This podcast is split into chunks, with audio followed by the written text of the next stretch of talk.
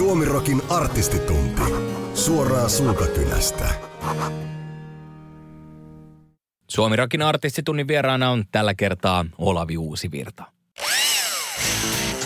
Artistin biisiaihio. Suomi Rock. Voiko äh, mainita tai voiko äh, kertoa siitä, että mikä olisi se kaupunki, missä on tapahtunut sun musiikillinen herääminen? No kyllä se on Karkkila ja vuodenkin voin mainita. Se on ollut äh, 1994. Se on ollut se vuosi, kun mä sain ensimmäisen oman CD-soittimen ja stereot. Ja mä muistan edelleen mun en, neljä ensimmäistä CD-levyä, jotka Jiri Serkku kiikutti Helsingistä Karkkilaan, jossa ei siis ollut levykauppoja ollenkaan. Ne, neljä ensimmäistä CD-levyä oli siis Aerosmithin Big Ones-kokoelma ja Bon Jovin Crossroad-kokoelma, Green Dayn Dookie ja y- vähän yllättäenkin ehkä 22 pistepirkon Rumble City La La Land. Nämä oli ne neljä ekaa. Ja, tota, ja sit siitä, se, siitä se ajatus sitten lähti. Mä, mä, tota, mä, mä olin tietenkin aivan sekasin populaarimusiikin ihmeellisestä maailmasta. Ja, ja sitten niin kuin mä tilasin, aloin tilata Soundilehteä ja, ja sitten ostin noita ulkomaisiakin musalehtiä ja treenasin niin kuin kitaralla tabulatuureista jotain Red Hot Chili Peppersin ja Smashing Pumpkinsin biisejä. Ja sit, se oli itse asiassa aika hyvää aikaa musiikilliselle heräämiselle, koska noina vuosina tuli ihan helvetin hyviä levyjä. Jotenkin mä just muistelen vaikka sitä 95 vuotta, kun, kun tuli muistini mukaan äh, tota, muun muassa toi Faith No More in King for a Day, Fool for a Lifetime. Ää, ja sitten sit tuli noi Oasiksen ja Blurin keskeiset levyt samoihin aikoihin. Ja, ja sitten sieltä alkoi tulla, alkoi tavallaan tämä niinku brittipopin buumi. Mutta sitten samaan aikaan oli niitä grungen ää, maininkeja vielä aika voimakkaasti, niin Nirvana oli todella kova juttu. Ja, ja ostin Nirvanan kaikki levyt tota, niin kuin sit oikeastaan aika lailla silloin niin kuin 94, 95. Ja, tota, ja sitten mulla on itse asiassa edelleen niin kuin Nirvana teepaitoja, jotka mä oon ostanut niinä vuosina. Ja nyt on tullut ilmi, että ne on nousseet arvoon arvaamattomaan nämä siis niin kuin ysäripaidat. Joo, joo. Koska vaikka Kurt oli silloin jo edes, juuri edesmennyt, niin kuitenkin tavallaan ne – ihan vaikka 94 95kin painetut Nirvana-paidat, ne on niin kuin vähän eri asia kuin vuonna 2020 paidat. Ja sitten mä oon ollut kaukaa viisas, koska kaikki tota, bändipaidat, mitä mä ostin, niin mä ostin XL-koossa. Vaikka mä olin ehkä maailman että... pienin poika. Muoti oli silloin sellainen, että se piti olla aina iso, niin ne Joo, mahtuu vielä. Kyllä. Ja mulla on edelleen siis myös Green Dayn Dookie teepaita, koko XL ja siis Soundgarden paitoja, että mä oon jäähallin keikalta ostanut ja ja tota, mä pystyn käyttämään niitä kaikkia, kaikkia edelleen ja, ja suurin osa niistä on onneksi, onneksi mä en ole heittänyt pois eikä mutsi faija on heittänyt niitä pois, että nekin on jotenkin silleen, ne on välillä itsekin pitänyt niitä. Et mä oon esimerkiksi nähnyt sen Soundgarden paidan mun mutsin päällä ja sitten sen Nirvanan Smileface paidan tota, sen yöpaitana. Et se, on kyllä, se on tota, mutta siis joo, se todellakin silloin tapahtui se musiikillinen herääminen ja, ja sitten me matkustettiin niin kuin parhaan kaveri Oden kanssa myös aika paljon Helsingin, Helsingissä levykauppareissuilla ja se oli hyvää aikaa myös niin kuin käydä levykaupoissa, kun esimerkiksi Fredrikin kadulla taisi olla varmaan ainakin seitsemän eri levykauppaa niin kuin yhdellä kadulla. Sitten vaan käveli sen päästä päähän ja, ja tota, sitten niillä tietenkin käytettävissä olevat raha, rahavarannot olivat hyvin rajalliset.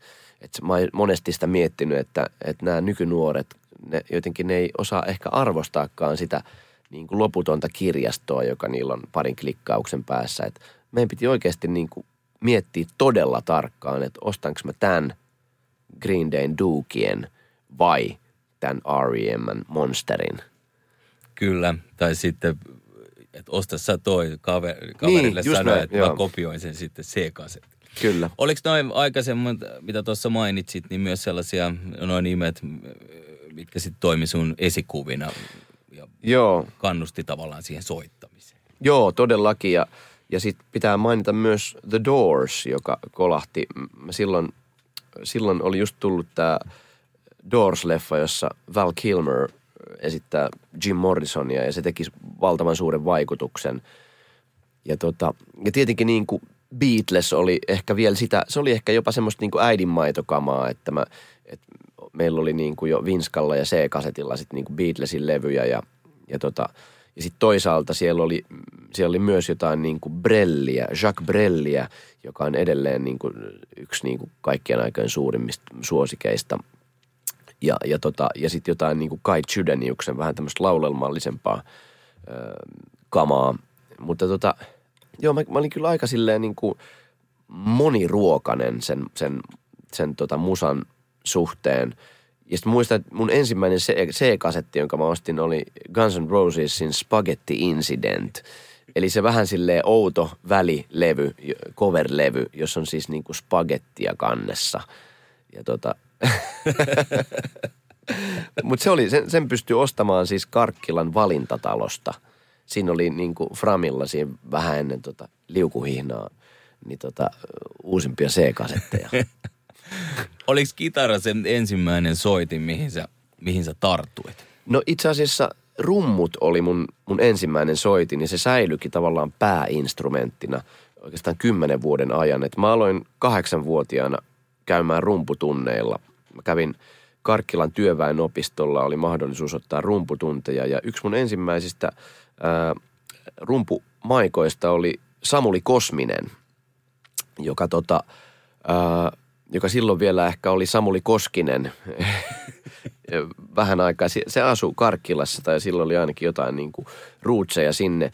Niin se kävi opettamassa ja, ja tota, sitten mun faija aina kertoo sitä tarinaa, kun oli ensimmäinen joku tämmöinen niin kuin rumpu, joku matinea, jossa jonkun bändikokoonpanon kanssa soitettiin, niin, niin sitten jotenkin mä olin niin innostunut siitä rumpu, rumpujen soitesta, että mulla, niin kuin, mulla lensi toinen kapula – niin kuin mäkeen. Ja sitten mä olin jotenkin meni vähän sille hikeä. Mä jatkoin soittamista niin kuin yhdellä kapulalla ja sitten jossain sopivan tauon tulle niin kuin ryntäsin hakemaan sen toisen kapulan. Ja tämä kuulemma toistui useamman kerran ennen kuin mä sitten opin, että ehkä kannattaa ottaa muutama pari niitä kapuloita tällaisten niin kuin tapausten varalle.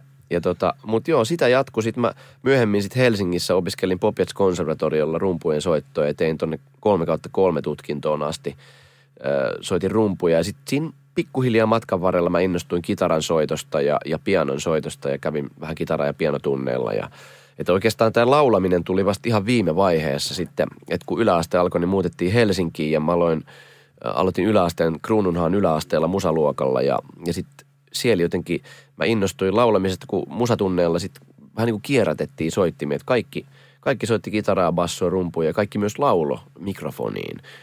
Ja sitten jotenkin, sitten yhtäkkiä ehkä siihen liittyi, kun äänenmurros oli tullut ja sitten, että hetkonen, tämähän on ikään mahtava, tämä kuulostaakin ihan niin kuin hyvältä. Sitten mä jotenkin tykkäsin laulaa baddingia ja vanhoja suomi-iskelmiä ja sitten aika pian me perustettiinkin semmoinen niin kuin, semmoinen coverbändi, missä miss mä olin laulajana, missä me vedettiin, tehtiin hääkeikkoja, tämmöisiä niin kuin bilekeikkoja.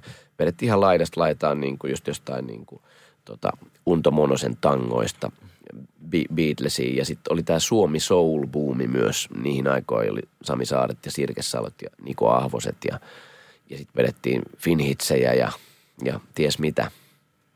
Eli musan luokka on myös ollut aika tärkeässä roolissa Joo. sun uran alun kannalta tai äh, varmasti siellä tapasi just ihmisiä, ketkä on todellakin kiinnostunut samoista asioista, mistä itsekin. Mitä kun nykyään mäkin olen tässä puhunut artistitunnilla sellaisten ihmisten kanssa, ketkä on just musaluokalta lähtenyt. No, Halo Helsingin Elli ja Leo ja myös ja TikTokin Petra on aikanaan musaluokalta lähtenyt.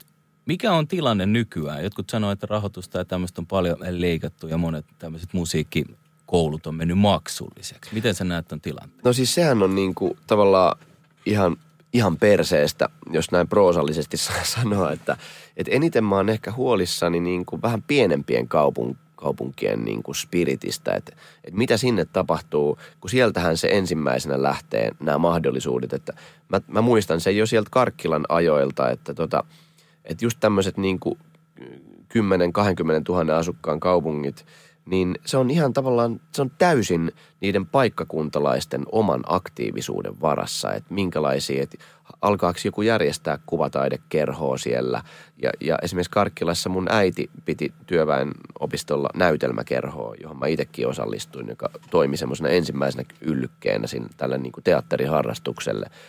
Mutta sitten mitä jos se ei löydykään semmoisia porukkaa? Mitä jos tavallaan ei ole sitä, sitä niin kuin porinaa ja pöhinää? Niin se on, sitten se, sit tavallaan ne seuraukset voi olla, olla sitten semmoiset, että sitten niin kuin, niin kuin nuorisolle ei ole muuta tekemistä kuin alkaa pössyttelee ja sitten jotain muuta ehkä siihen porttiteoria, porttiteoria. Mutta siis niin kuin se oikeasti semmoinen, että et, et siitä on syytä olla huolissaan. Kyllä varmasti. 20 kun olit, niin silloin ensimmäinen levytyssopimus tuli solmittua ja 2003 oli vuosi, kun ensimmäinen albumi tuossa jo tangoakin sivuisit. Joo. Nimi oli Nuoruus Tango. Minkälaisia joo. muistoja tuosta ajasta? No joo, siis oikeastaan voi sanoa, että kaikki tapa, tapahtui kovin äkkiä. Näin jälkeenpäin ajateltuna ehkä vähän liiankin äkkiä. Öö, että tota, mä tosiaan sitten niin lukiossa, Kallion lukiossa öö, opiskellessani niin kuin tein ensimmäiset omat biisit ja biisin tekstit. Et ekat biisin tekstit mä tein jo mainitun Jiri Serkun sävellyksiin. Se antoi minidiskillä seitsemän biisiä, että, että kokeile tehdä noihin, niin kuin, jos, jos inspaa. Ja siitä se ajatus sitten lähti ja, ja sitten mä, mä tein, mut, mut tuli niin kuin pari biisin tekstiä ja sitten aika nopeasti mä tein myös ensimmäiset niin omat sävellykset ja sitten tota, ää, meillä oli jo tämä bändin esiaste olemassa, jonka kanssa oli tarkoitus sitten alkaa niin kuin treenata tätä niin kuin uutta omaa matskua. Ja tota, siinä oli ehkä semmoinen onnenkantamoinen, että, että mun ystäväpiiriin kuulu tämmöinen musiikkiteknologia Sibelius Akatemialla opiskellut Mikko Raita, joka sit, jota mä sitten joskus oikein hyvällä hetkellä parin kaljan jälkeen niin uskalsin kysyä niin miksaamaan meidän kahden, kahden biisin demon ja, ja Mikko suostui ja, tota, ja se, se oikeasti niin teki niin valmista jälkeä. Sen, sen, kun se tuli niin sen Mikko Raidan käsittelyn jälkeen ne biisit takaisin, ne kuulosti niin ihan siltä, kun ne olisi tullut radiosta. Vaikka vaik tavallaan siis ne oli niin meidän ensimmäiset biisit.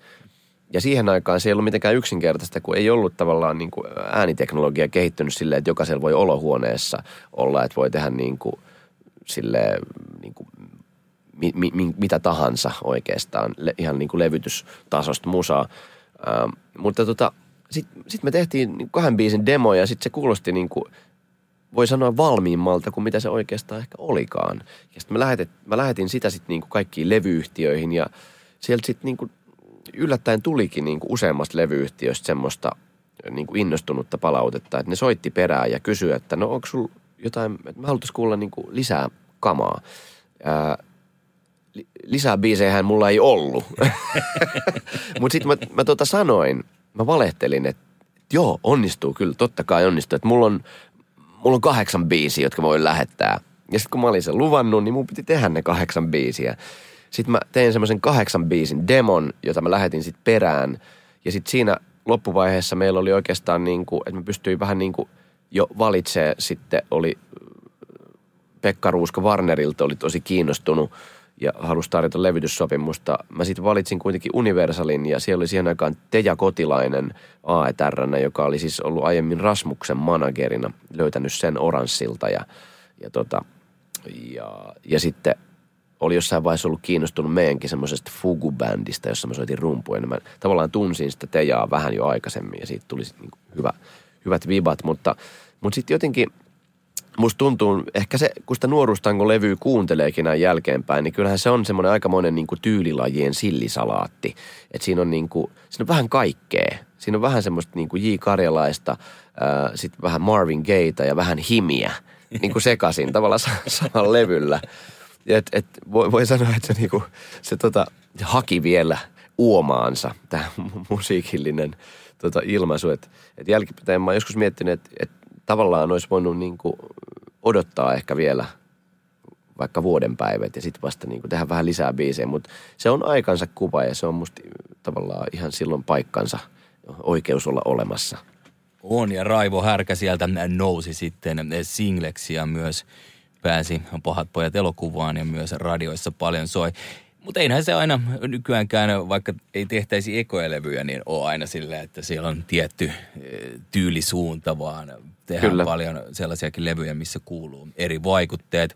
Seuraava myö jo kuuluttaa. Me ei kuolla koskaan. Se tuli 2005 ja sitä voidaan mielestä ekaakin jo jonkunnäköisenä läpimurtona, mutta varsinkin sitten toi toka. Miltä se silloin Joo. tuntuu, että nythän tämä taivas auki? Joo, siis mä itse asiassa, mä ajattelen, mun oma narratiivi menee itse asiassa sillä tavalla, että se eka levy Nuoruustango floppas kaikilla mahdollisilla tavoilla. Eli, eli se ei myynyt juuri lainkaan ja sitten se sai aika niin kuin nuivia arvosteluja osakseen. Ja tota, ja joka oli tietenkin niin kuin äärimmäisen kova kolaus, koska ne odotukset oli niin valtavat, että, että nyt mä oon niin kuin saanut levytyssopimuksen suurelta monikansalliselta levyyhtiöltä, että nyt taivas on vain rajana ja, ja nyt kultalevyt ja platinalevyt alkaa vaan niin kuin, niitä alkaa tulla ovista ja ikkunoista ja provinssin päällä vaan here I come. Mutta sitten kun tapahtui, tavallaan niin kuin mitään ei tapahtunut ja tota, niin sit se oli, se oli tavallaan, ja se oli sitä aikaa myös, kun Anssi Kelan Nummela oli myynyt siis Chiliardi-kappaletta. Niissä levyyhtiöissäkin oli semmoinen kauhean kiima päällä, että sainattiin laula ja laulun tekijöitä. Ja Universalillekin oli perustettu kokonaan oma levymerkki niin kuin singer-songwritereille, New Spirit. Ja, tota, ja, ja sitten sit kun se tavallaan niin kuin ne odotukset ei, ja todellisuus ei niin kohdannutkaan, niin sitten sitten se oli niin kuin, en, no ensinnäkin se oli kova kolaus, mutta sitten yhtäkkiä se tarkoitti myös niin kuin semmoista vapautumista, että et nyt ei ollutkaan, tavallaan multa ei odotettukaan oikeastaan mitään. Ja sitten olikin tavallaan semmoinen niin kuin, että mä ajattelen, että sillä hetkellä mä niin kuin ehkä synnyin vasta laulun tekijänä, koska sitten mä jotenkin niin kuin ensimmäistä kertaa ajattelin, että, että no nyt, nyt mä en tee näitä lauluja niin kuin miellyttääkseni jotain levyyhtiö patruunoita – tai jotain radioiden musiikkipäälliköitä tai jotain kriitikoita tai jotain niin kuin festivaalien ja Tavastia-klubien Juhani Merimaita ja muita, vaan että mä teen niitä lauluja itselleni. Että mä teen niitä niin kuin miellyttääkseni ensisijaisesti itseäni. Ja, ja si, sitten jotenkin niin kuin yhtäkkiä mä sitten olinkin se, että mä voin itse asiassa niin tehdä ihan mitä vaan. Mä voin sanoa näissä biiseissä ihan mitä vaan se oli tosi vapauttava kokemus, mutta mä uskon, että sitä ei olisi tullut, jos se eka levy olisi myynyt kymmeniä tuhansia kappaleita. Et lopulta mä ajattelen, että se oli niinku, tota, tosi hyvä juttu. Se oli parasta, mitä mulle saattoi sillä hetkellä tapahtua. Koska sitten tavallaan sen jälkeen mulla ei ollut oikeastaan enää mitään hävittävää. Mulla oli niinku pelkästään voitettavaa ja siitä on jäänyt ehkä vähän päälle myös semmoinen ajattelutapa, että mä oon, niinku, mä oon vähän niin kuin pelännyt semmoisia isoja äh, ikään kuin, niin kuin nousuja tavallaan, että, että mua on kuumottanut semmoinen ajatus, että yhtäkkiä joku biisi tai levy lähtisikin niin kuin aivan rakettimaisesti ylöspäin, koska väistämättähän sieltä tullaan sitten alaspäin ja sitä seuraavaa sitten verrataan aina siihen, niin mä oon pyrkinyt rakentamaan osittain aika tietoisestikin sitä, että, että se mun musiikillinen ura olisi semmoinen, että, että se voi kasvaa pikkuhiljaa levy levyltä. Ja sitten jotenkin nyt kun katsoo taaksepäin, niin jotenkin se on mennytkin aika lailla sillä tavalla, että, että siellä ei ole tullut semmoisia niin äkkinäisiä.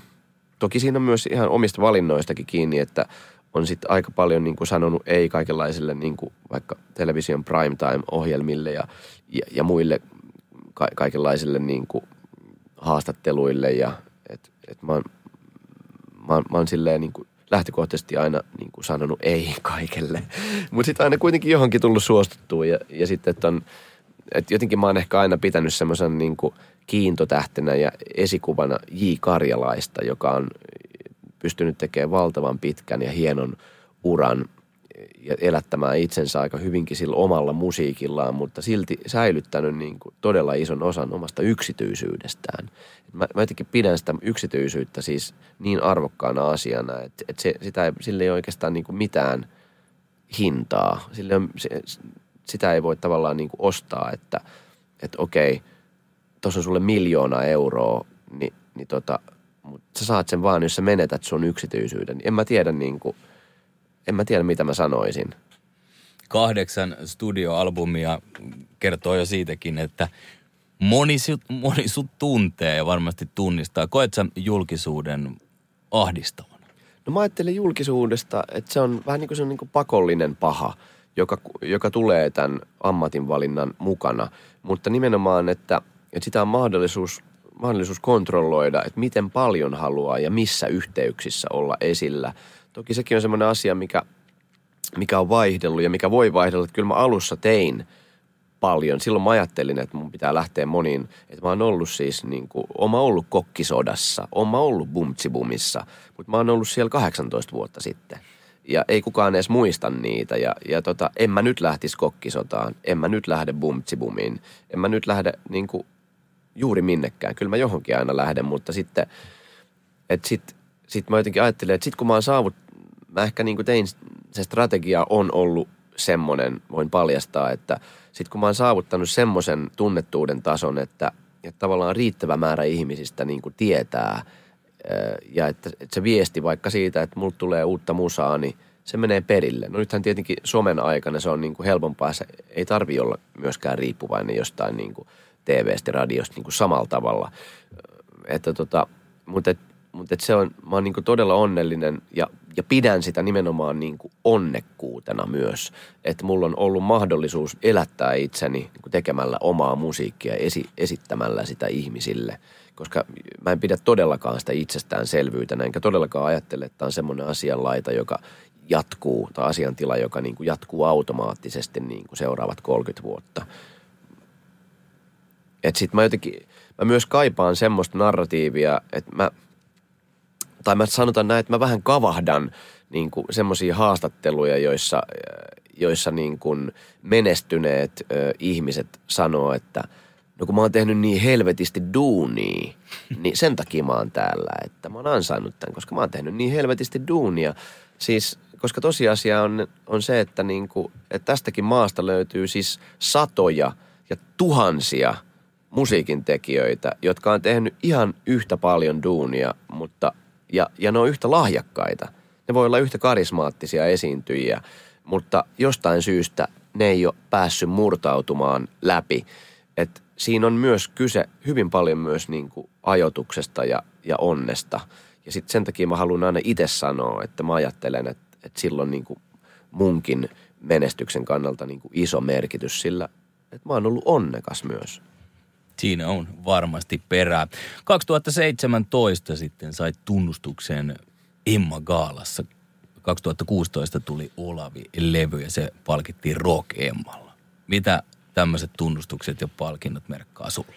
No kyllähän se tietenkin lämmittää mieltä. Mehän, mehän itse ei päästy sitä pokkaamaan sitä palkintoa, koska me oltiin keikalla, mikä on hyvin tyypillinen tilanne. Emma on usein perjantaina tai lauantaina, niin – popparit on keikalla. Me oltiin Seinäjoen rytmikorjaamolla ja, ja, ja oltiin saatu se tieto etukäteen, koska, koska oltiin ilmoitettu, että me ei päästä gaalaan, niin sitten meiltä oli, oli tilattu sitten niinku tämmöinen kiitosvideo, joten osasin odottaa. Että siitä tavallaan olisi ollut hauskaa, että olisi pysynyt se jännitysmomentti, mutta, tota, mutta kyllähän se niinku, kyllähän se silleen ihan, ihan hyvältä, hyvältä tuntuu, vaikka mä oon toisaalta myös yrittänyt ajatella, että, että niin kuin sitä kautta, että ei antaisi liian suurta painoarvoa tämmöisille niin kuin, äh, palkinnoille tai plakaateille tai tunnustuksille, koska sitten tavallaan se, no siinä on just tavallaan se, se kääntöpuoli, että, että sitten niin kuin, että sit se saattaa vaikuttaa sillä tavalla, että niin kuin jotenkin antaa niiden vaikuttaa jotenkin enemmän ja et se on, mä ajattelen, että se, se on vaan, sen pitäisi olla vaan niin kuin plussaa. Ja, ja sitten, että et olennaisimpana pysyisi se, että pystyy itse niin kuin seisomaan sen takana, mitä on tehnyt. Ja että se tuntuu itselle merkitykselliseltä. Koska sitten sen jälkeen myöskään, niin kuin, että jos joku, joku kriitikko sanoo, että tämä on ihan paskaa, niin, niin sekään ei tavallaan kirpase niin paljon, jos sä oot itse sitä mieltä, että mun mielestä on itse asiassa ihan vitun hyvä. niin tota, niin tota, ja sitten että se on samalla tavalla niin kuin, että, että se niin kuin, ruusut ja risut, ne pitää pistää niin kuin oikeaan perspektiiviin. Että ei aina kummallekaan, sitten sit myöskään se ei satuta niin paljon ne kri, pahat kritiikit. Mutta sitten myöskään tavallaan, että et ei anna kusen nousta hattuun, jos, jos jengi ylistää. Vuonna 2006 mennään pikkusen taaksepäin ajasta. Sä pääsit opiskelemaan teatterikorkeakouluun. Mikä ajo Olavi Uusiviran teatterin pari? Tota ennen sä olit jo näytellyt muun muassa jo elokuvissa, mutta 2006 sitten menit kouluun. Joo, siis se mun teatteriharrastus varmastikin juontaa juurensa mun ihan lapsuuden kotiin. Mun isä on valmistunut teatterikorkeakoulusta dramaturgiksi ää, vuonna 84, eli vuotta sen jälkeen, kun mä synnyin. Ja, tota, ja mun äiti on ollut myös aktiivinen te, ää, teatteriharrastaja, ollut ylioppilasteatterissa aikoinaan jäsenenä ja sitten pyörittänyt Karkkilassa näytelmäkerhoa työväenopistolla, jossa itsekin olin mukana ää, toiminnassa – niin sitten jotenkin, että se on tavallaan ollut koko ajan jo sieltä ihan niin kuin ala-aste vuosista lähtien tämä niin kuin teatteri ja musiikki on niin kuin kulkenut vähän niin kuin rinnakkain. Ja ehkä semmoinen yksi, yksi tavallaan niin kuin viitoittava välietappi on ollut se, kun mä pääsin Kallion lukioon opiskelemaan tähän Helsingissä sijaitsevan ilmaisutaitopainotteiseen lukioon, jossa sitten oli opi, oli, otin paljon näitä näyttämöilmaisun kursseja, jotka oli tosi inspiroivia. Ja, ja sitten oikeastaan sitä kautta se, se, oli, se oli melkein niin kuin, ainakin siihen aikaan oli tämmöinen vähän niin kuin automaattinenkin juttu, että totta kai me kaikki pyrkii, kaikki jotka on opiskellut näyttämöilmaisua siellä, niin pyrkii teatterikorkeakouluun ja, ja, ja niin tein minäkin sitten valmistumisvuonna 2002 hain ja sitten pääsin kolmanteen vaiheeseen, tipuin siinä pois ja sitten siinä vaiheessa alkoi olla nämä musakuviot aika silleen niin kuin, tota, ajankohtaisia. Ja en sitten kahteen vuoteen pyrkinyt ollenkaan.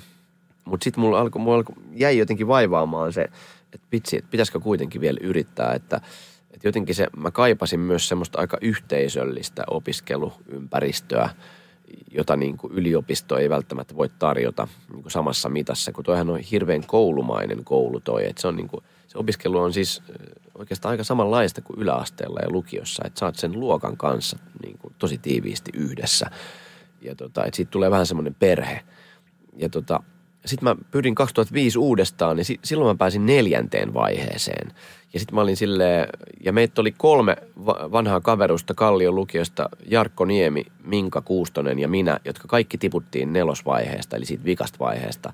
Ja silloin me päätettiin yhdessä – perustettiin semmoinen kolmen kopla ja me päätettiin, että me pyritään vielä kerran ja sitten me kaikki päästään kouluun. Ja, ja sitten niin oikeastaan kävikin, koska me pyrittiin niin 2006 ja me kaikki päästiin kouluun. Jarkko ja Minka pääsi tonne Tampereen Nätylle ja mä pääsin Teakkiin. Kolmas kerta toden sanoi ja, ja sitten sit, tota, sitä kautta päädyin sitten opiskelemaan teatterikorkeakouluun. Mä luin, oliko tämä taisi olla äh, Loirin elämäkerta, missä tota, minkä teki Jari Tervo. Ja siinä ainakin jossain äh, vaiheessa äh, tällaista niin kuin, äh, olisiko ollut 60-70-lukua, niin ei hyväksytty sitä, että jos sä oot äh, tuttu näyttämöltä, niin jos sä yhtäkkiä meetkin sitten soittimien kanssa esiintymään lavalle, että piti tavallaan valita, että onko nyt näyttelijä vai muusikko.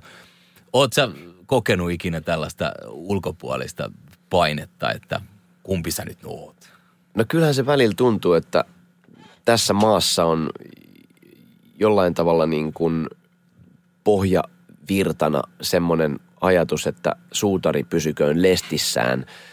Tai jotenkin täällä me ollaan, suom- suomalaiset on aina jotenkin arvostanut eniten semmoisia niin kuin – semmoisia tyyppejä, jotka on mestaroitunut jossain yhdessä asiassa, tämmöinen niin Pekka Kuusisto-tyyppinen niin kuin ihanne, että et, et sä, oot, sä oot maailman paras viulisti ja sä et tee mitään muuta. Älä tee mitään muuta, Pekka. Älä, tee, älä perusta festivaaleja.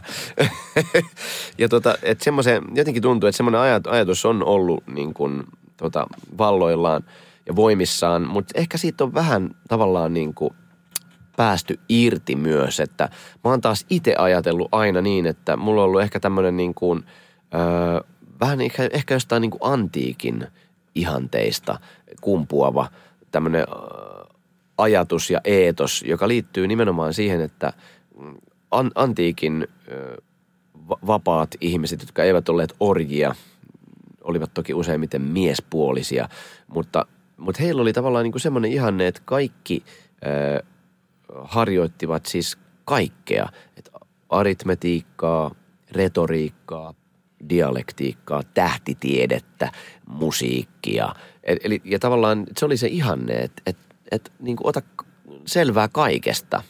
Ja, ja mä oon ehkä itsekin ollut aina vähän semmoinen, että veri on vetänyt samaan aikaan kaikkiin ilmansuuntiin.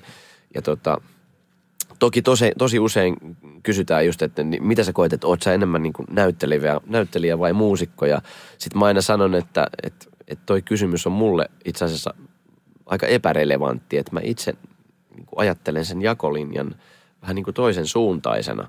Että tietyllä tavalla mä ajattelen, että se, niin kuin, että se kysy, parempi kysymys voisi olla, että oot sä enemmän esiintyjä vai kirjoittaja.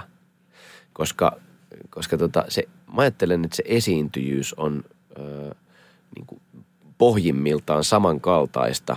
Oli se sitten esiintymistä kansallisteatterin näyttämöllä tai Tavastian lavalla – siinä on kuitenkin tavallaan samat lainalaisuudet. Et siinä on tavallaan se niin kuin suhde yleisöön, minkälaiseksi se muotoutuu ja minkälaiseksi sen näyttämön itselleen tekee. Ja tota, mut sit, ja, ja sit se on tosi sosiaalista myös niin kuin luonteeltaan. Mutta sitten taas se niin kuin, ö, kirjoittaminen, esimerkiksi laulun kirjoittaminen, niin se on taas niin kuin tosi yksinäistä puuhaa. Ja sitten tavallaan siinä sulla on myös niin kuin usein kaikki valta – oikeastaan tehdä oman, seurata niin kuin omaa intuitiotasi. Ja sitten taas niin kuin esiintyessä siinä on niin kuin monta muutakin tavallaan intuitiota rinnalla, joista sitten muodostuu tavallaan se, se esitys, tapahtuma. Et, et tietyllä tavalla sit, mä, ja sit, jos mut kysytään sitten, että oot sä enemmän esiintyjä vai kirjoittaja, niin sitten mä ajattelen, että, että mä oon hyvin mielelläni molempia, mutta mä en ole molempia samaan aikaan. Mä, mä pyrin järjestämään mun aika, aikatauluni sillä tavalla, että, että on erikseen se aika, kun mä oon siellä kammiossa kirjoittamassa tai tekemässä musaa tai mitä tahansa. Ja sitten on se aika, kun on aika esiintyä, koska sitten se aivotkin menee vähän niin kuin erilaiseen moodiin. Että tossahan kun tämä koronapandemia iski, iski kunnolla päälle, niin sit se suurin suurin haaste oli se, kun aivot oli jo asettunut siihen, että nyt alkaa semmoinen niin kuin monta kuukautta kestävä kiertue. Ja sitten yhtäkkiä se niin kuin katkeski kuin tota kanan lento. Niin sitten jotenkin aivo, aivo oikeasti todella kauan niin kuin orientoituu uudelleen. Että mm. okei, ei olekaan rundi. Ei olekaan mitään rundia. Että nyt, nyt sun pitää mennä tuonne metsään kävelylle. Miten sitten jos vertaa sitä lavalle menoa, jos sä meet sinne ää, teatterilavalle, silloin sulla on rooli, kun sä meet Olavi Uusi virtana Tavastian lavalle, onko sulla silloin rooli vai oot sä oma itsesi? No kyllä mä ajattelen, että, että kyllä sinne Tavastienkin lavalle astelee joki, joku muu kuin siviilihenkilö Olavi Uusivirta, vaikka, vaikka sen nimi onkin sama kuin mun koko ristimänimeni. nimeni mullahan ei ole siis toista nimeä edes ollenkaan. Tämä on, niin kuin, tämä, tämä on myös niin kuin hauskaa, kun multa tietenkin edelleen joskus kysytään, että, että onko toi sun taiteilijanimi. Ja mä vastaan siihen, että ei. Itse asiassa mä oon maailmankaikkeuden historian ainut ihminen, joka esiintyy koko omalla nimellään. Mitään poistamatta ja mitään lisäämättä. että tota, kaikki muut on jollain tavalla vähän modattuja. mutta, tota, mutta joo, kyllä se, kyllä mä niinku, ehkä mä, se persona, jonka mä päästän lavalle, niin mä sallin sille erilaisia asioita. Se, se nimenomaan tuottaa sen vapauden tunteen, että, että se Olavi Uusivirta, se voi toimia toisella tavalla kuin se Olavi Uusivirta, joka on tota, tuolla niin kuin Alepan kassalla tota, etsimässä pankkikorttiaan. niin, tota, et se on, ja ehkä siihen havahtuminen tapahtui sitten jotenkin – Mä ajattelen sitä myös tämmöisen niin kuin häpeän kynnyksen läpi astumisen kautta, koska mä, mä jotenkin ajattelen, että, että, että kaikki esiintyminen on jossain määrin pohjimmiltaan häpeällistä, koska, koska niin kuin esiintyjä tavallaan paljastaa itsensä. Se laittaa itsensä niin näytille ää, kaikkien katseiden alaiseksi. Ja tota, ja se on siis niin kuin häpeällinen tapahtuma ja tilanne. Niin esiintyjän pitää jollain tavalla ratkaista, että miten, miten hän ikään kuin käsittelee sen, sen niin kuin häpeän tunteen. Ö, jos häpeän tunteen yli ei pääse tai läpi pääse, niin se usein tuottaa sellaisen esiintyjän, sellaisen esityksen, jossa katsojan pitää vähän niin kuin jännittää sen esiintyjän kanssa.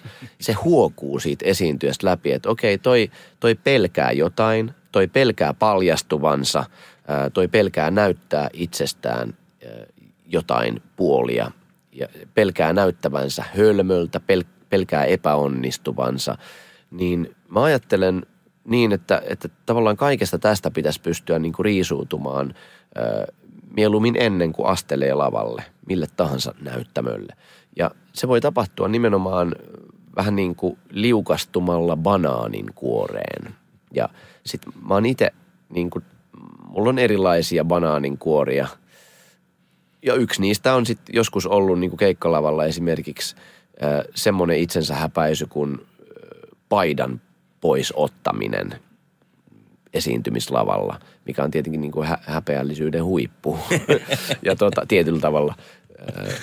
niin sitten mä, mä oon ajatellut, että okei, hei, no, tässä mä nyt oon niin kuin, tavallaan paljaan. Tämmöinen mä oon ja niin kuin, ottakaa tai jättäkää. Nyt mulla ei enää mitään menetettävää.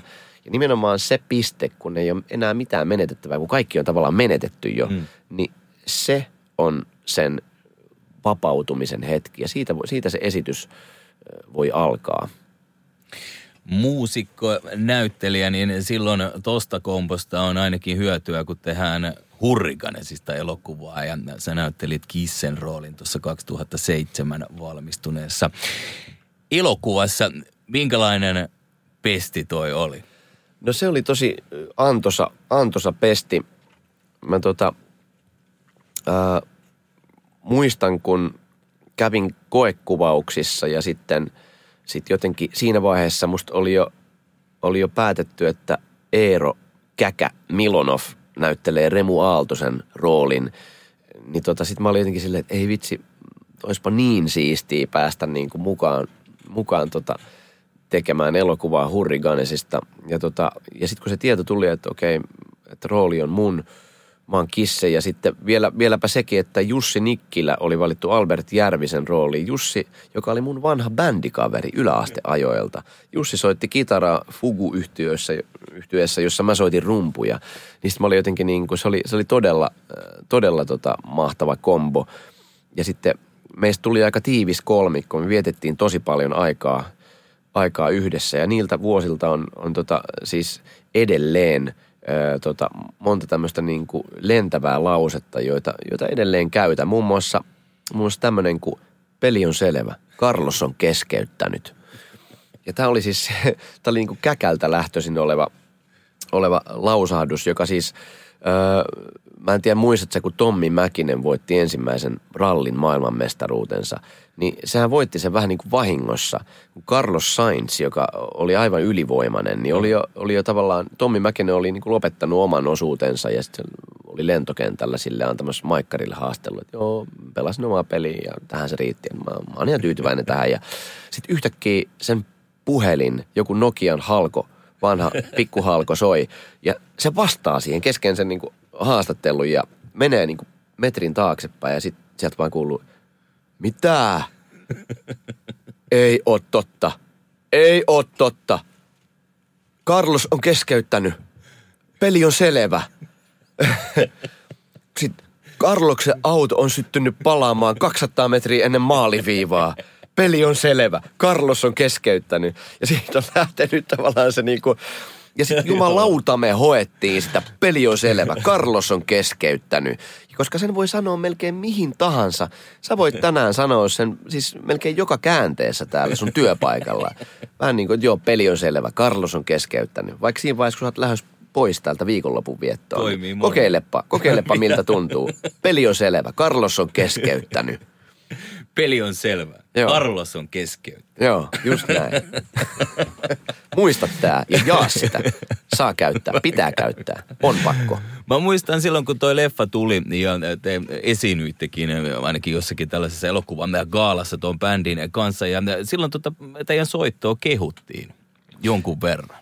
Et siinä oli, te otitte tuon aika tosissaan tuon Joo, homman. me treenattiin kyllä aika hullun lailla ja varsinkin Käkä, joka ei ollut soittanut siis rumpuja aiemmin. Et Jussihan oli siis tota, niin kuin täysin suvereeni ki- kitarataituri jo entuudestaan. Ja mulle toi bass oli, oli silleen niin kuin, äh, tuntemattomin näistä bändisoittimista, että munkin piti ottaa tota sitä haltuun ihan huolella. Ja tota, mutta me, me soitettiin, me pidettiin niinku bänditreenejä, jotka aina alkoi sillä, että me lähdettiin jamittelemaan jotain riffiä, mikä syntyi. Ihan niinku omaa riffiämme. Meillä syntyi varmaan sen aikana siis niinku kymmenen omaa biisiä, ilman mitään tekstejä tietenkään, mutta semmoisia jamibiisejä.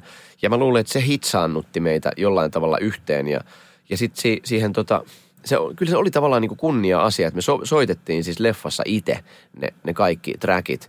Ja sitten myös siitä julkaistiin soundtrack, johon me tehtiin sitten studiossa niin kuin myös omat versiot muutamista biiseistä, jotka, jotka musta onnistui aika hyvinkin. Ja sitten erikoisuutena siinä soundtrackilla oli, oli, oli semmoiset välibiisit, joissa siis Charkus Poussa, rauha hänen muistolleen, niin tota, oli tehnyt siis ö, Remun, Remua oli niin kuin haastateltu, että siinä oli niin kuin Remun höpinää, semmoista aivan niin kuin tavallaan semmoista niin höl- yl- yläpilveä. Ja sitten jonka päälle niin kuin Charkus oli tehnyt erilaisia äänimaisemia. Että siellä on niin kuin Charkuksen semmoista niin kuin liplattavaa äänimaisemaa ja sitten Re- Remun höpinää. No, ne on myös niin kuin kuulemisen arvoiset. Mä en tiedä, toivottavasti se löytyy jostain Spotifysta. Mutta si, sitten tuli niin kuin hyvin, hyvin erityinen soundtrack. STT kirjoitti hiljattain näin ja Iltasanomatkin tämän julkaisi. Muusikkonäyttelijä Olavi Uusivirta ja joukko muita kulttuurivaikuttajia hakee protesti mielessä sosiaali- ja terveysministeriön strategiajohtajan paikkaa. Johtajan paikan hakemisella kulttuurivaikuttajat haluavat protestoida epäonnistuneeksi koettua koronarajoituspolitiikkaa vastaan. Joo. Miten kävi haussa? No itse asiassa valitettavasti täytyy sanoa, että en saanut kutsua haastatteluun. Olen tietenkin todella pettynyt tästä päätöksestä ja en tiedä voiko siitä valittaa johonkin, mutta kyllä mä luulen, että ainakin haastatteluun olisi mut kannattanut kutsua. Mä oon samaa mieltä. Jos miettii tota, korona-aikaa, joka nyt alkaa olla onneksi jo tässä ohi, niin jos miettii kulttuurialan tai muusikkovaikuttajia, niin Paula Vesala tulee mieleen ainakin mulle ja toinen oot sinä, kun katselin noita keskusteluohjelmia, eli toimitte tällaisina äänitorvina. Onko sulla aina ollut halu osallistua yhteiskunnalliseen vaikuttamiseen? Ö, no se on vähän vaihdellut, että välillä, välillä tavallaan on tullut semmoinen, semmoinen fiilis, mikä niin kuin, tästä ollaan Paulan kanssa myös monesti puhuttu, että, että se, on, se on tavallaan niin kuin, se on, se on niin kuin aika paskamainen polku, koska aika usein, melkein aina kun ottaa kantaa oikeastaan mihin tahansa asiaan, niin, niin saa aivan hirvittävän paskamyrskyn niskaansa. Ja, ja varsinkin Paula on saanut niin paljon niin kuin vihapostia, kun hän on ajanut jotain asiaa, joka on ollut hänelle tärkeä ja monelle muullekin tärkeä, niin, niin se on, siitä on melkein tullut semmoinen niin lannistunut olo, että vittu, tämä oli viimeinen kerta, kun mä lähden yhtään mihinkään mukaan. Mutta sitten mä mä oon yrittänyt myös niin kuin sit jotenkin kannustaa, että, että vitsi, että se on ollut myös niin huippu, super tärkeää se työ, mitä Paulakin on tehnyt nyt esimerkiksi tämän koronapandemian aikana koko niin kuin tavallaan niin kuin musa, niin kuin musaskenen, musateollisuuden ja oikeastaan koko tapahtumateollisuudenkin eteen. Niin tota, et se on vaan niin kuin, se on, se on täysin niin kuin mittaamattoman arvokasta, et, mutta sitten sit pitää vaan jollain tavalla niin kuin sit sulkea päästään, että aina kun, kun tavallaan sanoo jonkun voimakkaan mielipiteen, oli se mielipide mikä tahansa, niin aina sieltä tulee sitten niitä vastareaktioita. Että se, tietenkin poliitikothan elää niin kuin tämän, näiden paskamyrskyjen niin kuin keskellä siis tota, ja, ja hate mailin keskellä niin kuin, siis jokainen päivä. Et sen takia mä arvostan niin kuin tosi paljon niin kuin poliitikkoja, että ne jaksaa, jaksaa tota, elää päivästä toiseen niin kuin semmoisessa toimintaympäristössä. Ja samalla mä myös pelkään, että se, että tämä tota, että tää kulttuuri, tää tämmönen, jos, josta pystyy niinku puskista anonyyminä huutelemaan niin helposti, niin, niin se pelottaa myös semmoisia potentiaalisia poliitikkoja, jotka ei, siis luovuttaa jo niin kuin tota, ennen kuin on lähtenytkään. Niin se on se, on se ehkä niin kuin kaikista niin kuin huonoin tilanne, että jos me menetetään niin kuin hyviä poliitikon alkuja, jotka sitten päättää, että, että mä valitsen toisen uran, koska tämä on liian raskasta. Näyttää niin kuin ihan hirvittävän raskalta. Toivotaan, että näin ei käy, vaan sitä rohkeutta riittää. Keikat on jälleen lähtenyt käyntiin ja pari sinkkua me ollaan jo sulta kuultu. Hilma af Klint ja kun hiljaisuus oli kultaa. Mitä, mitä voit vielä kertoa tulevasta levystä? No tuleva levy on aika pitkällä. Meillä on jopa vähän tämmöinen niin valinnan vaikeus edessä, että meillä on niin semmoinen parikymmentä biisiä, joista me lähdetään sitten niin kuin valitsemaan sitä albumikokonaisuutta. Ja, tota, ja sitten itseni tuntien, mitä lähemmäs, mitä pidemmälle se prosessi etenee, niin sitten vielä kalkkiviivoilla saattaa tulla vielä ihan uusia biisejä, jotka jyrää jotkut vanhat biisit pois. Ja, ja tota, Mutta sitten mä ajattelen myös niin, että ei ne biisit mihinkään katoa, että niitä voi, ne voi sitten julkaista jossain muussa yhteydessä.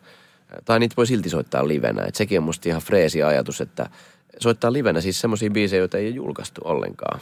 Koska sitten varsinkin meilläkin on kiertää semmoisia faneja, jotka siis käy niinku kymmeniä keikkoja vuodessa, niin sitten ne aina niinku osaa arvostaa, että mitä tämmöisiä niinku erikoisuuksia ja rarities-osastoa. Mutta se on se ultimaattinen joo, testi. Kyllä.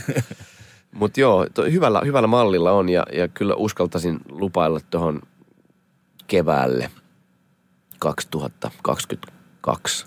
Menee vuosissa jo sekaisin, niin kun koronassa ei ole tullut katsottua kalenteria, niin nämä, mä oon mennyt niin kuin nämä pari vuotta tälleen soljahtain. Otetaan vielä loppuun Olavi Uusivirta sellainen kysymys, että mistä sä vielä unelmoit? No, kyllä mä oikeastaan niin kuin vähän aina aika ajoin unel, unelmoin semmoisesta niin kuin, äh, semi-erakoitumisvaiheesta elämässäni, että mä jotenkin aina välillä kattelen tota, äh, hieman vanhempaa kollegaa, niin Samuli Putroa silleen niin kuin jotenkin vähän kateellisena, että kun se aina menee hailuotoon pariksi kuukaudeksi putkeen, vähän fiilistelemään ja vähän kirjoittelemaan, niin se on niin kuin näiden omien ruuhkavuosien keskellä niin jotain semmoista, joka tuntuu silleen niin kuin tosi kaukaiselta, mutta ihan saatanan houkuttelevalta. Että kyllä mä, ehkä, se, ehkä sen aika sitten koittaa vielä joskus, mutta kyllä mä haluaisin, niin kuin, mä haluaisin mennä kahdeksi kuukaudeksi hailuotoon. Haistelemaan, fiilistelemään. Eiköhän se vielä toteudu. Kiitos paljon, Olavi Uusivirta. Kiitos paljon. Suomirokin artistitunti. Se on tässä.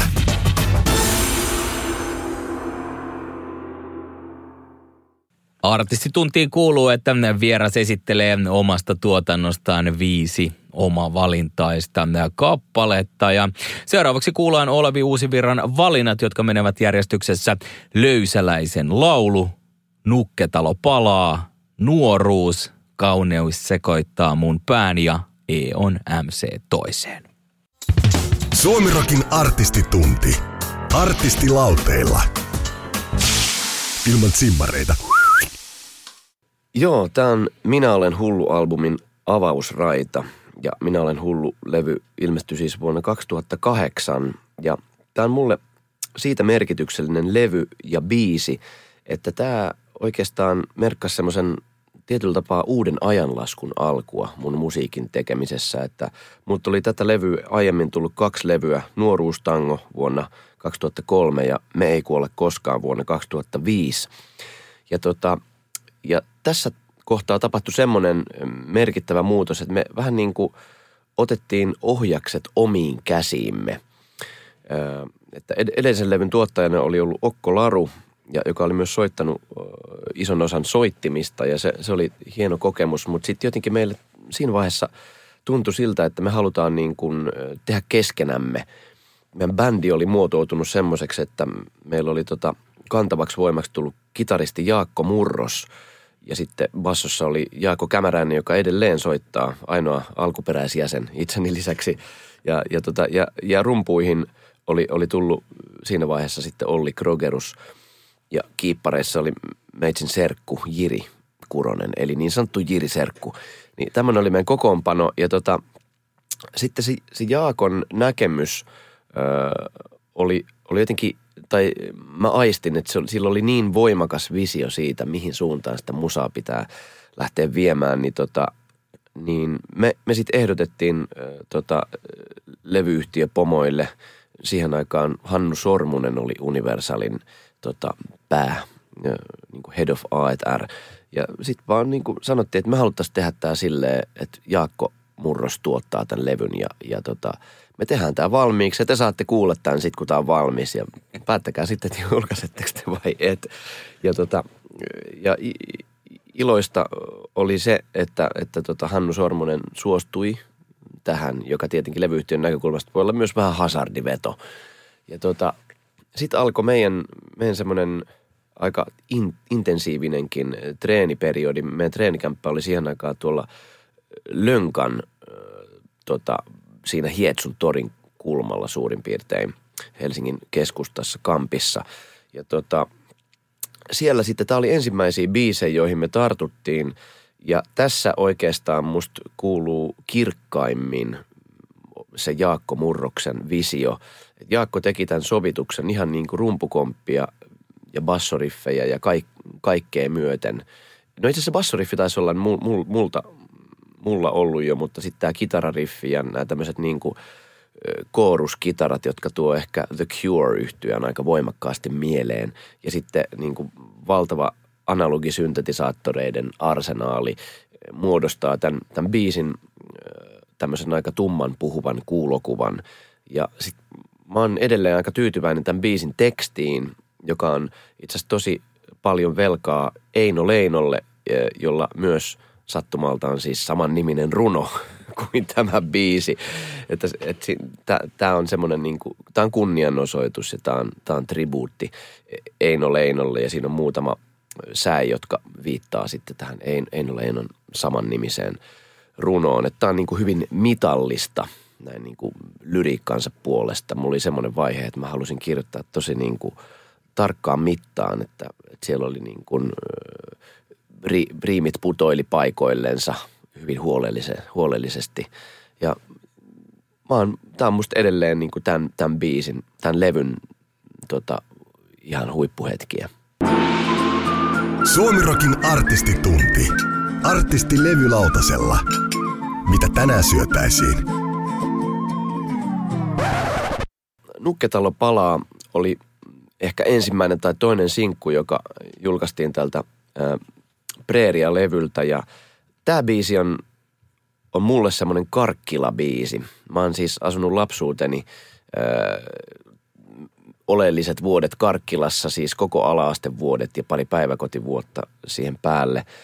Ja, ja niihin vuosiin on sisältynyt muun muassa herääminen populaarimusiikin ihmeelliseen maailmaan ja, tota, ja kaikki ensimmäiset ensimmäinen CD-soitin, ensimmäiset niin kuin omat sterkat ja ensimmäiset CD-levyt. Karkkilassa ei ollut yhtään levykauppaa, joten ne piti niin kuin Helsingistä sitten kuriirilla tilata. Usein se kuriiri oli Jiri Serkku, joka aina säännöllisesti kävi kylässä ja sitten Jiri tunsi popparienkelin omistajat ja pyörittäjät ja sitten popparienkelis uutuuslevyt makso tota, vain 109 markkaa, kun ne suurimmassa osassa muissa paikoissa maksoi 119 markkaa ja, ja Stokkalla 129 markkaa. Eli, eli, eli siinä on niin merkittävä hinnan tota, tämmöinen alennushinta kroonisesti päällä poppiksessa ja, ja, ja tota, niin näihin vuosiin sitten niin kuin sukeltaa tämä Nukketalo palaa biisi, jossa sitten mainitaan muun muassa Harju, Harjun lenkkipolku – siellä tota, me, mä olin Nyhkälän ala-asteella, jonka vieressä, vierestä alkaa tämmöinen niin iso ha, harjumuodostelma, joka oikeastaan niin kuin jakaa sen Karkkilan keskustan kahtia. Ja siitä poikki ei mene myöskään niin kuin mitään autotietä, että sit se pitää niin kuin kiertää jommalta kummalta puolelta. Ja sitten siellä Harjulla on, se, on siis Harjun kenttä, joka ta- talvella on aina tämmöinen niin kuin jää, jäärata, luistinrata, jääkiekko, kaukalo. ja, tota, ja sitten kesäsin se on sitten pesiskenttänä ja fudiskenttänä ja tie, milloin minäkin. Ja tota, tämä on oikeastaan tämmöinen niin kuin, ehkä kun Morrisseylla on tämä Every Day is like Sunday, niin vähän semmoinen niin kuin samanlainen, samanlaisiin fiiliksiin, että se on niin kuin pikkukaupungin ahtaus ja jonkinlainen kaipuu sieltä pois suureen maailmaan, että, että, että jokainen päivä on kuin sunnuntai, tota, harmaa ja, ja tota, semmoinen pysähtynyt tunnelma. Ja tähän biisiin ö, on tehty myös aivan legendaarisen loistava musiikkivideo. Mika Kurvinen, mun rakas lukioystäväni, tota, ohjasi tähän videon, joka kuvattiin siis kokonaisuudessaan VHSlle neljän suhde kolmeen kuvasuhteella. Ja tämä video on kuvattu siis suurimmaksi osaksi myös Karkkilassa. Ja tota, tässä videossa seikkailee siis hiimäniksi pukeutunut mies, jota näyttelee näyttelijä Severi Saarinen. Siis oikeasti käykää katsomassa, sen pitäisi löytyä YouTubesta, mutta se on siis, se on niinku kulttiklassikko. Siis se on aivan käsittämätön video. Se on, se, mulla tulee edelleen niinku what the fuck niinku fiilis, vaikka mä oon nähnyt sen siis ky, kymmeniä kertoja, mutta, mutta siis tota, joo, tää on, tää on silleen mulle, mulle semmoinen rakas, rakas biisi eh, monellakin tapaa. Suo, Kuokka ja Suomirokin artisti Jussi raapasee pintaa syvemmältä. Suomirokin artistitunti.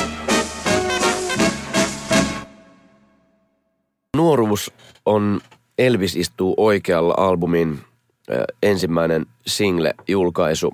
Ja tota, tää on tämmönen niin kuin, siis tääkin kumartaa moneen suuntaan, että ehkä jopa tämmöinen, niin kuin, tässä on tämä per, perus niin kuin Wild Thing soinnut, jotka on tietenkin käytetty niin kuin sadoissa muissakin klassisissa rock-kappaleissa. Ja tota, mä olin silleen, että mä haluan tehdä yhden, yhden biisin, joka, joka menee tavallaan niin kuin siihen so, sointukiertoon niin kuin mahdollisimman streitisti. Ja sitten ehkä toinen semmoinen referenssipinta tässä on ollut uh, Lou Reed, uh, joka, jonka jollain tavalla niin kuin joka on kummitellut tässä niin kuin soundimaailmallisesti ja myös ehkä niin kuin, ö, laulufraseerauksen osalta. Ja tota, tämä on semmoinen biisi, joka, jota on edelleen tosi hauska soittaa keikalla, koska tämä, tämä on jotenkin niin kuin, mä saan tästä tosi paljon voimaa ja, ja meidän bändi saa tästä tosi paljon voimaa. Kämäräinen vetää aina niin kuin loputtoman pitkän kitarasoolon tähän ja tota, jonka seurauksena kaikilta lähtee kullit irti, myös naisilta. ja tota, se, ja tota, mutta siis tämä on, tää on, tää on semmoinen biisi, joka me yleensä soitetaan niinku keikan alkupuolella, joka jollain tavalla niinku sitten murtaa sen, sen jään. Ja, ja tota, sitten tässä on siis, ö, tässä on taustalaulajina, täytyy, ja mä en, ehkä noin, mä en muista, että miten tarkkaan ne on kreditoitu, mutta tässä on siis huomionarvoista, tässä on taustalaulajana muun muassa Paula Vesala ja Joel Mäkinen. Ja taitaa olla Pekka Nisukin. Siinä on, siinä on mahtavaa porukkaa laulamassa ja sitten myös niinku läpsyttelemässä tota, äh, niinku ihoansa. Mä en tiedä, mitä, mitä meillä oli ajatuksena, mutta tämän, tämän albumin ja tämän biisin on tuottanut äh, maanmainio Julius Juppu Mauranen – Kekkonen studioilla tuolla Helsingin Vallilassa. Ja, ja, ja, tota, ja tämän, mä, mä oon tosi tyytyväinen tämän levyn semmoiseen aika niin kuin oma äänisen soundimaailmaan, jossa sitten monissa biiseissä on, oli myös vaskipuhaltimia mukana, että, että tässä on jotenkin tosi semmoinen, tosi semmoinen niin omanlaisensa klangi. Ehkä, ehkä jotain vähän semmoista niin kuin glamia ja sitten myös niin kuin folkkia semmoisessa sopivassa suhteessa – Loutauki, täällä hauki. Suomirokin artistitunti.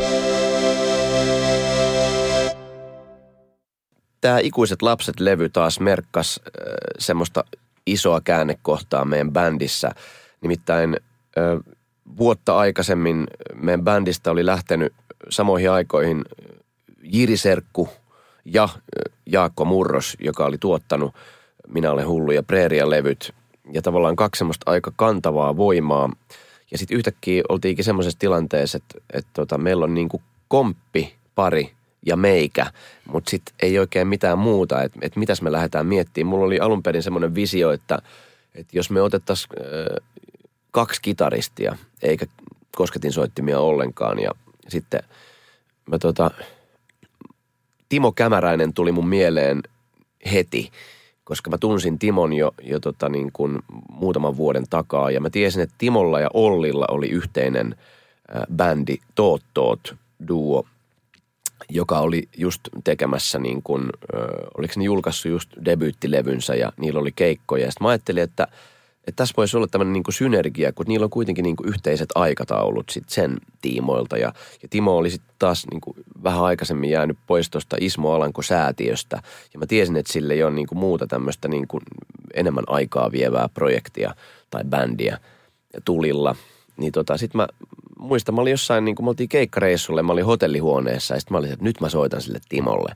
Ja tota, sitten jotenkin se, mä, mä ehkä soitin niin oikeaan aikaan, koska sitten Timo jotenkin innostui tosi paljon tästä ajatuksesta ja varsinkin kun Olli, sen vanha lukiofrendi tuolta Kuopion musalukiosta, oli messissä ja, ja tota, sitten se, se, Timo aina kertoo tarinaa sillä tavalla, että joo, että hän ajatteli, että hän tulee niin kuin kesäpojaksi kakkoskitaristiksi niin kuin harjaamaan telekasteria festareille. Ja, ja tota, mutta sitten, sitten tässä kävi niin, että me sitä toista kitaristia ei ollut vielä niin kuin ikään kuin lyöty lukkoon. Ja sitten meillä oli ensimmäiset treenit kaapelitehtaalla täällä samassa rakennuksessa, missä juuri nytkin olemme, istumme, niin tota, me, me pidettiin eka treenit nelisteen, minä, Tim, Timo, Olli ja Jaakko ja niiden treenien jälkeen Timo oli siis sovittanut itse jo kaikki biisit ja sillä oli valmiit arreet, okei, mä haluan sitten soittaa tämän ja tämän ja tämän biisin. Se oli tehnyt semmoisen niin settilistan valmiiksi ja tehnyt arrit niistä ja sitten me soitettiin ne ja sitten me oltiin kaikki ihan, ei vittu, miten kova meininki. Ja sitten samalla jouduin totemaan, että että eihän tähän oikeastaan enää mahdu mitään muuta. Ja mä jouduin muuttamaan niitä mun suunnitelmia, niin mä totesin, että eiköhän mennä tälleen nelikkona. Ja tota, ja niin, niin sitten niin kuin, ja aika luontevasti Timosta tuli sitten tämän bändin kapellimestari ja, ja pääasiallinen sovittaja ja, ja, ja tuottaja. Ja me lähdettiin sitten tekemään seuraavaa levyä niin kuin Timon tuotannon alaisuudessa. Ja, ja tämä Kauneus sekoittaa mun pään oli ensimmäisiä biisiä, biisejä, joihin me tartuttiin. Ja se, se, tota, se sai muotonsa aika nopeasti. Mä olin tehnyt tämän biisin niin kuin ensimmäisen demon mökillä, Rengossa. Ja, tota, ja siihen ei ollut vielä niin kuin hirveästi sanoja, mutta siinä oli oikeastaan vain niin kuin A-osa ja kertsi. Mä soitin ne sitten akkarilla siellä treenikämpällä ja sitten sit Timo sai heti niin kuin kopin siitä, että okei, nyt, nyt me tehdään näin. Ja sitten välittömästi, siis siinä kuluu ehkä 15 sekuntia, niin sitten se tarjosi tuota riffiä, miltä tämä biisi alkaa. Ja sitten me oltiin sieltä, että on niin kuin aivan legendaarisen kova riffi. Ja, ja tota, sitten se löysi heti jotenkin semmoisen niin oman tapansa olla. Mutta sitten tämän biisin tekstiä me palloteltiin tosi pitkään. Me oltiin aloitettu yhteistyö Riku Mattilan kanssa jo tämmöinen niin A&R-yhteistyö. Et Rikun kanssa me oltiin sitten niin palloteltu näitä biisien niin sisältöjä ja – ja vähän niin kuin Riku oli potkimassa perseelle, että tehkää lisää biisejä, tehkää parempia biisejä ja, ja tota, toi teksti on ihan paska, tehkää parempi. Ja, tota, tämmöistä mä oon aina tarvinnut, koska mä oon laiska paska. Ja, tota, ja yhteistyö jatkuu edelleen, se on ollut hyvin hedelmällistä, niin, niin Riku sitten ehdotti, että mitä jos sä niin kuin, tota, pallottelisit tätä tekstiä ton Paula Vesalan kanssa. Ja, ja niin me sitten tehtiin. Mä tunsin Paulan jo, jo tota, hyvinkin. Ja tota, sitten mä, mä niin lähetin sen mun teksti ää, aihion Paulalle, tämmöinen biisi ja tämmöinen teksti. Paulalle tuli heti niin kuin aika suorat sanat, että, että okei, tämä on niin kuin se sama biisi, minkä sä oot kirjoittanut jo kymmenen kertaa aikaisemmin. Että nyt oikein, että se kielsi mulle tiettyjä sanoja, että näitä et sit käytä enää koskaan sun biiseissä. ja tota, ja sitten sit, sit se, tota, niin kuin, se, oli, se oli erittäin niin kuin, hedelmällinen keskustelun vaihto. Että se tavallaan niin kuin sparras mua ja oli tämmöisenä niin kuin ateljekriitikkona. Ja tota, sitten lopulta mä kirjoitin sen varmaan niin kuin 15 kertaa uudestaan ja sitten lopulta Paula ja Riku oli tyytyväisiä ja, ja et, et, no nyt tässä on niin kuin vähän kulmaa ja tässä on tavallaan jengaa ja twistiä ja, ja, tota, ja sitten siitä tuli, tulikin oikeasti tosi paljon parempi kuin mitä siitä oli, olisi tullut ilman tätä, tätä rundia. Artisti antaa palaa. Vanha pyromaani. Suomirokin artistitunti. Tämä on Scorpioni-albumin avausraita. Ja tämä biisi on saanut alkunsa ää, Etelä-Afrikassa. Me oltiin viettämässä joululomaa Etelä-Afrikassa ää, perheen ja sukulaisten kanssa. Ja tota, sitten vähän ennen, mä olin niinku ajatellut, että nyt mä heitän aivot narikkaan, enkä todellakaan tee mitään niinku duunihommia. Ja tota, mä onnistuinkin melkein koko sen ajan, mutta sitten niinku parina viimeisenä päivänä mulla alkoi tulla kaikki biisiaihioita päähän. Ja tämä oli sitten yksi semmoinen niinku uneton yö, ehkä niinku pari päivää ennen lähtöä kotiin, niin mä, mä, tota, mä en saanut unta ja sitten mun päähän alkoi tulla, tulla, tota, tulla semmoinen, tulla niin kuin melodioita ja sointukiertoja. Ja sitten sit mä jotenkin niin kuin yritin olla herättämättä kaikkia muita ja menin kylppäriin ja sitten ynisin niitä, mikä on hyvin tyypillistä, että mä otan tuon puhelimen sanelukoneen ja sitten ynisen kylppärissä hiljaa ja yritän toivoa, että mä saan niistä selvää sitten seuraavana aamuna. Ja näin kävi nytkin. Ja sitten sit lopulta, kun mä lähdin, mä jouduin lähteä omien tota, kuvau, kuvaushommien töiden takia pari päivää aikaisemmin. Me kuvattiin tota nyrkkisarjaa sen ensimmäistä kautta, niin, niin tota, sitten mä, mä matkustin niin yksin sit lentokoneelta tuolta Kapkaupungista, ehkä jonkun välilaskun kautta sitten Helsinkiin. Ja sitten siellä lentokoneessa tämä biisi oikeastaan niin kuin valmistui. Että sitten sit tuli toi tavallaan se Kertsin se riffi päähän se. Ja sitten mulla tuli heti jopa semmoinen niinku soundi ää, mieleen, joka, tota, joka oli siitä, niinku, mä haluaisin, että soundaisi niinku about samalta kuin toi ää, Duran Duranin toi, toi tota, mikä se nyt on se biisi, se Rio-levyn vähän hitaampi biisi, se, oota mä ka- no mit, miten mä nyt en muista, kauhean hirveä bläkäri, mutta siis toi Save a Prayer tietenkin, niin mä halusin jotenkin, että ne kuulostaa vähän semmoiselta joidenkin niin kuin, että jotkut sudet uli, ulisis ja sitten se sama syna, mikä, mikä, tota, mikä Duran Duranin Rio-levyllä on ahkerassa käytössä ja, tota, ja tämä on Timo Kämäräisen tuottama biisi ja, ja, tota, ja tästä tuli musta älyttömän, älyttömän hyvä, vähän erilainen biisi kuin mitä me oltiin tehty aikaisemmin, että se jotenkin niin kuin tuntuu omaankin korvaan jotenkin aika freesiltä. 60 minuuttia silkkaa artistituntia. Suomi Rock, artistitunti.